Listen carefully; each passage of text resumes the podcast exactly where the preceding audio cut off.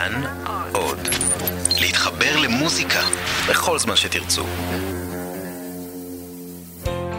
לפעמים אני שרה את זה ואני על סף בכי, כי זה מתאר את נשמתי. חומות חימר סוגרות עליי אחות קטנה חבל חומות היי, כאן מאיה קוסובר, אתם מאזינים לשיר אחד, והפעם הסיפור מאחורי השיר חומות חימר. שיר שנולד במפגש בין שתי נשים שגדלו בעולמות מקבילים בישראל של שנות החמישים. זאת מקיבוץ שפיים ואני מקיבוץ אה, שכונת עמידר. ולשתיהן הייתה תחושה משותפת אחת, שהן אחרות. נתחיל ממרגלית צנעני. יותר נכון לקרוא לי מרגול, כי זה הניקניים שלי מאז ומעולם. מרגול גדלה בשכונת מהגרים, במזרח נתניה. בת להורים יוצאי תימן. המוזיקה הייתה איתה מאז שהיא זוכרת את עצמה. פיוט, אה, תפילה,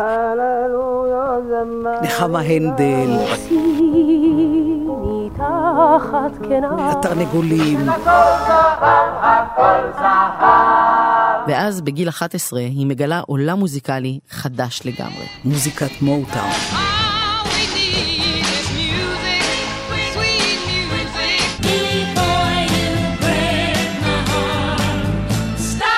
ואז הסתובב לי המוח. אמרתי, יאללה, את אשר יגורתי בא לי, מה רגע, אני אזנח את מה שאני, כאילו, מה אני, מה ליבי הולך לצלילים האלה, כל כך, כל כך זרים.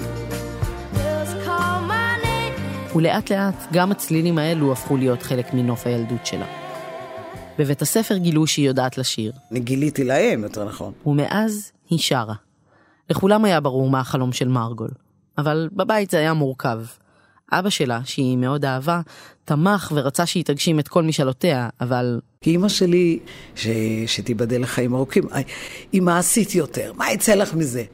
איך היא תצאי לך עבודה טובה עם תלוש? תלוש, מקף, חיים מסודרים.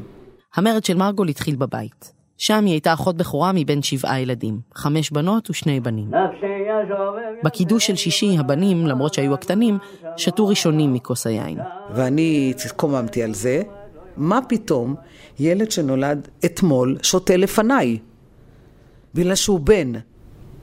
ולא לא באתי לקידוש הזה שלוש פעמים, ובאמת אחרי כמה פעמים אבא שלי בא אליי ואמר לי, ביתי, את יודעת מה, את צודקת, וככה זה יהיה קידוש, אבא לוגם, אימא, ואחר כך הבכורה מרגול ויתר אחיותייך ואחייך. מרגול אמנם ניצחה במאבק הזה, אבל את אימא שלה זה לא הרשים. אז אימא שלי הייתה אומרת לי, את מתעסקת סתם, עזבי אותך. אני לא הלכתי בתלם, אני היה לי על כל דבר מה להגיד. אז אימהות מפחדות מילדות כאלה. אימא רוצה שהילדה שלה תהיה בסדר, שלא תתעמת, שלא תהיה לי פתאום צ'ה גווארית וכאלה, לא צריך. תהיי אישה טובה, מועילה, תגדלי לך ילדים, תהני מהחיים שלך. חיים קצרים. אבל מרגול לא הקשיבה לאימא שלה. אמן אמן אמן אמן עוף עוף יבא לא רחוק מנתניה שוכן קיבוץ שפיים.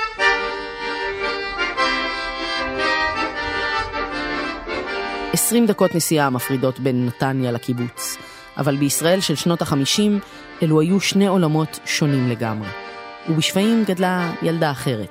ילדה רזה מאוד, רזה, רזה, רזה, רזה, יושבת על אה, רחבת בטון, זאת רחבת בטון בבית ילדים בחינוך משותף. לילדה הזאת קראו רחל שפירא, ושנים אחר כך היא תהפוך לאחת הפזמונאיות המצליחות במוזיקה הישראלית. אם יש לי מיתרים הם מתנגנים ברטט מחר אני אהיה כה רחוקה חלומות של אתמול אבל אז היא הייתה ילדה קצת שונה בנוף הקיבוצי.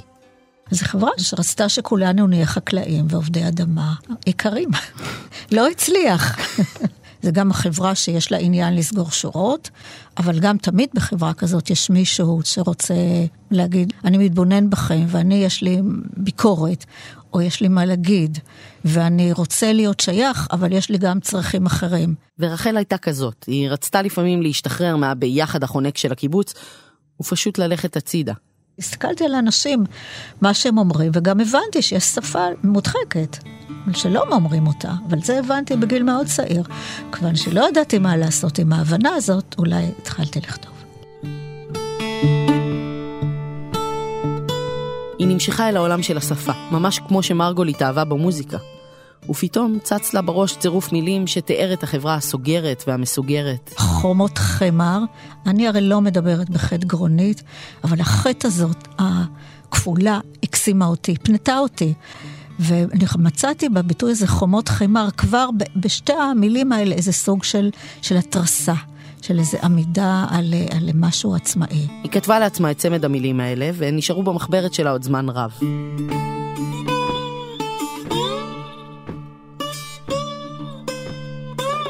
השנים חולפות, אנחנו בשנות ה-70. מרגול מתחילה את דרכה על הבמה ומשתתפת במחזמר שיער.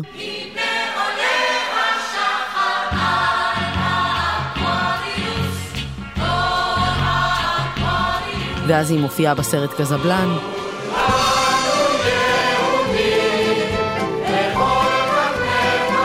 ואפילו משחקת בהצגה ביידיש. החרצי, זה ביסלה. אבל שום דבר גדול לא קורה. אז היא מתחילה להופיע באירועים, בשמחות. מחיאות כפיים סוערות להזמרת בישראל, הלוא היא מרגלית צנעני. הפריצה שלה מגיעה רק בשנת 86, כשהיא מקליטה את השיר שיהפוך לסימן ההיכר שלה.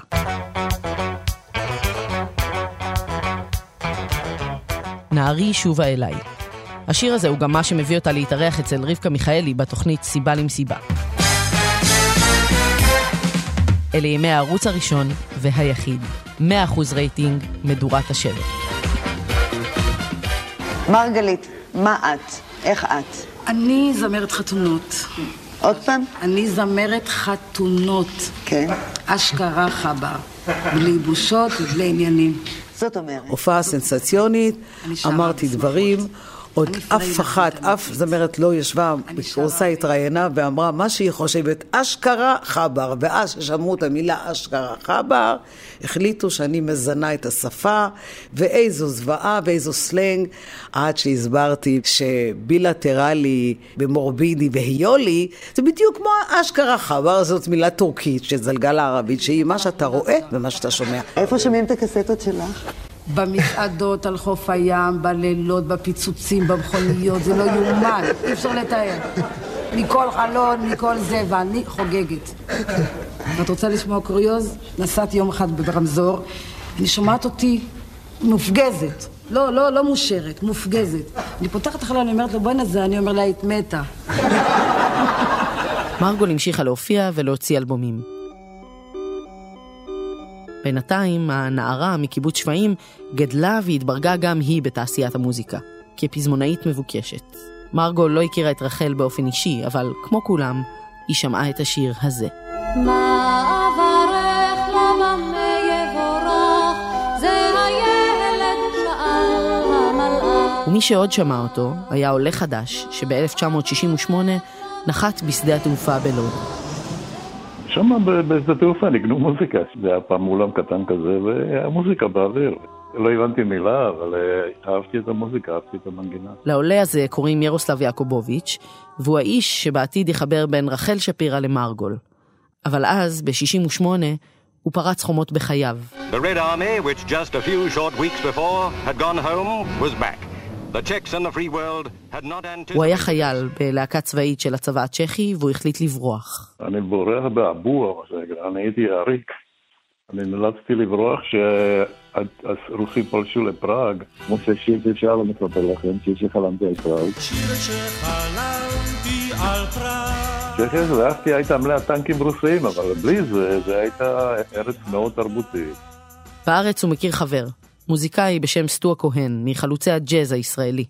סטו לוקח אותו תחת חסותו, ותוך כמה חודשים ירוסלב כבר מופיע ברחבי הארץ עם יוסי בנאי. הוא גם לימד אותי עברית, דרך אגב, הוא היה מורה שלי לעברית. הוא מתאהב בארץ ובאשתו העתידית, ואחרי שלוש שנים מחליט לנסוע ללמוד מוזיקה בבוסטון. אחרי שנה וחצי של לימודים הוא כבר מופיע עם הכוכבים הגדולים של התקופה, אלה שמרגול גדלה עליהם. יפן פרייס, ריי צ'ארלס, טוני בנט, ובט מידלר, וקרלי סיימון, ולינה הורן, פוינטר סיסטרס. בתחילת שנות ה-80 הוא חוזר לארץ והופך לאחד המעבדים והמפיקים הכי עסוקים בישראל. הוא עובד עם מני בגר, גלי עטרי, יצחק קלפטר, שלום חנוך. ואז הוא שומע את מרגול ברדיו ונדלק. הקול שלה דומה לטנור סקסופון. לי זה היה ככה נשמע, דומה למה שאני עושה. היא מזכירה לי מטינה טרנר ומבית מידלר, מאוד. וזה תענוג להקשיב לזה, פשוט מחמם את הלב. אז הוא פנה לאשר ראובני, שהיה המפיק של מרגול, וביקש שיחבר ביניהם. כעבור כמה ימים, ירוסלב ומרגול נפגשו. הוא אמר לי, מרגלט, זמרת רוקנרול, אמיתית, בדיוק זה מה שאת. עזבי את כל המסביב. אני פתחתי צוהר לירוסלב, וירוסלב השביח אותי. הם התחילו לעבוד יחד, ובשנת 89 יצא האלבום הראשון שלהם, מנטה. יום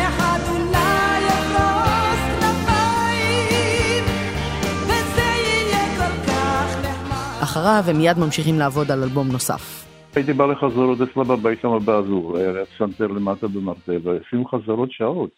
ו- ואני גם זוכר את המברק התימני שעשתה, אין כזה. בחזרות האלה מרגול גם הייתה מחברת מנגינות. אני מנגנת בקלידים הקטנים שיש לי, ופתאום צצה לי מנגינה. טראי טראי טררררם טררררה. טק, מהר הקלטתי את זה, שלא יישכח.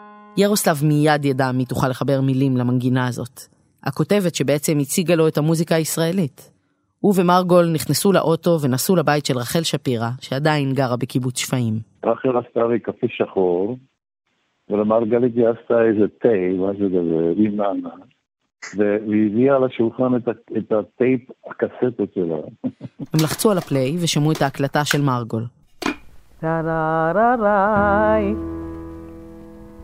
טראי לה לה לי, לה לה לה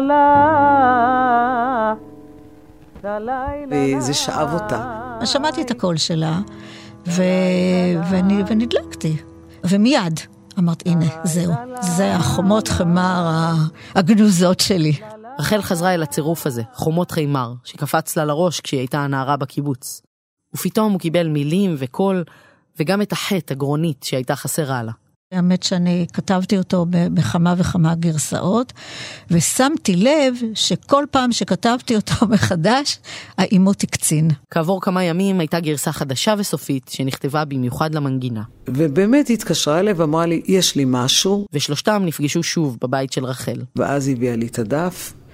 אה, אני קוראת, חומות חימר סוגרות עלייך, אחות קטנה, חבל עלייך. עכשיו תראי, חבל עלייך זו, זו פרזה שהשתמשו בה בשכונות מאוד. שרצו להגיד למישהי שהיא מתבזבזת, היו אומרים לה חבל עלייך, את זזה מהמסלול.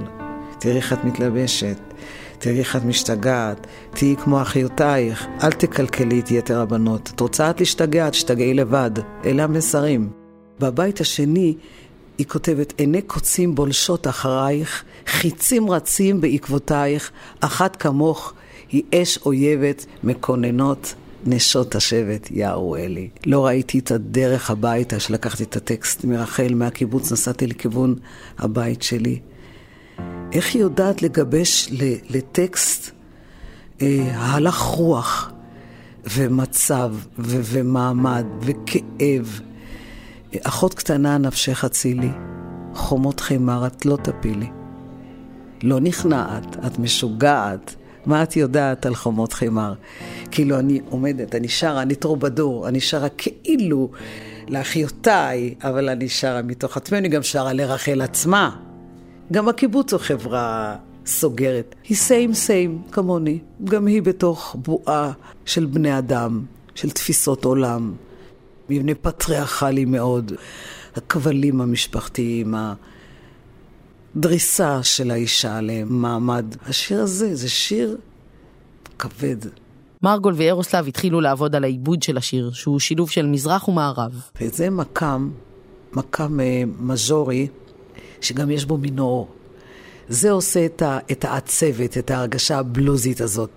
כי טרררה, טרררה, מרגישים מז'ור, טרררה, רריררה. עכשיו, טליה דחויה, זה, זה, חרפת העדר, את לא שפויה.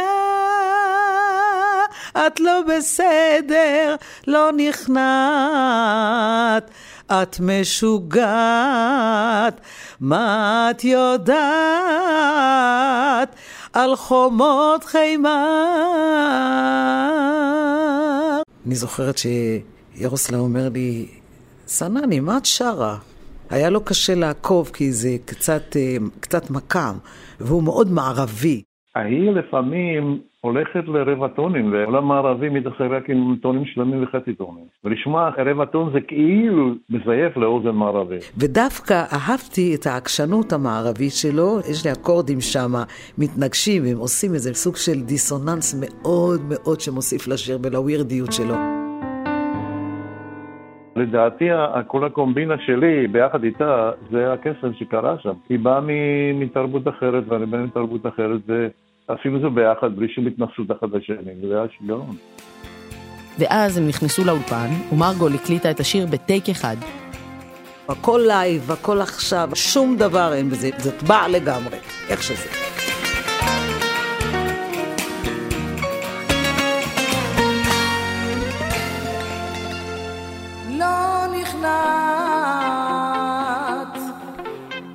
משוגעת,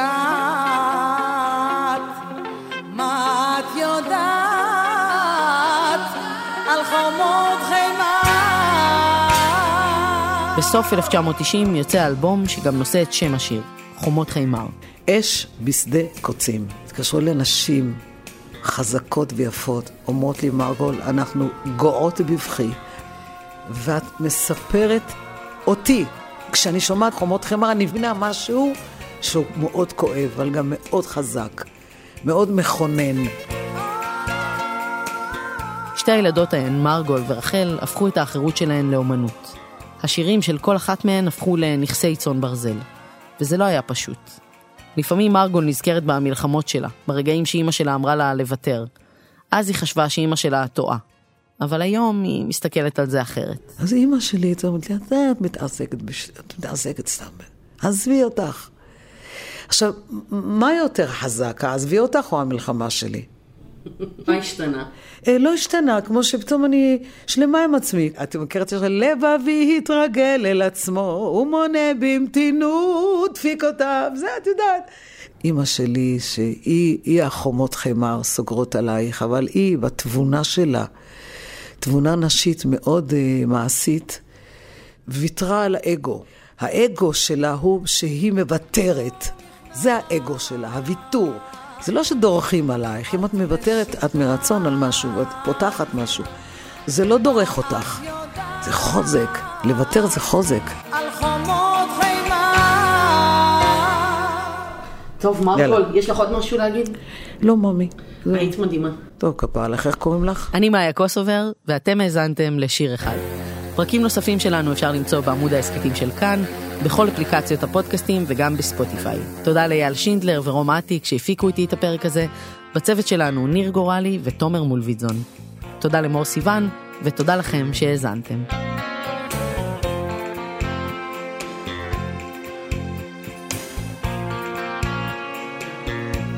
חומות חימר סוגרות עליי אחות קטנה חבל עלייך חומות חימר עונות בצורת אחות קטנה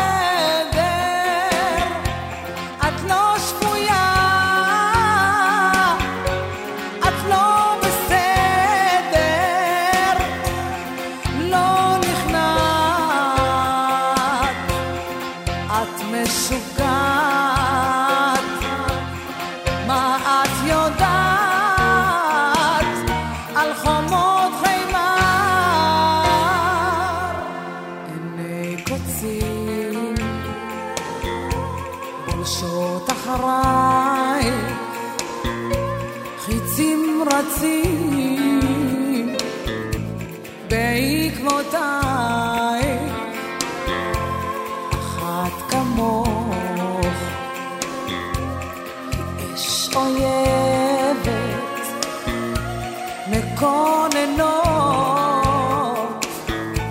נשות השבט,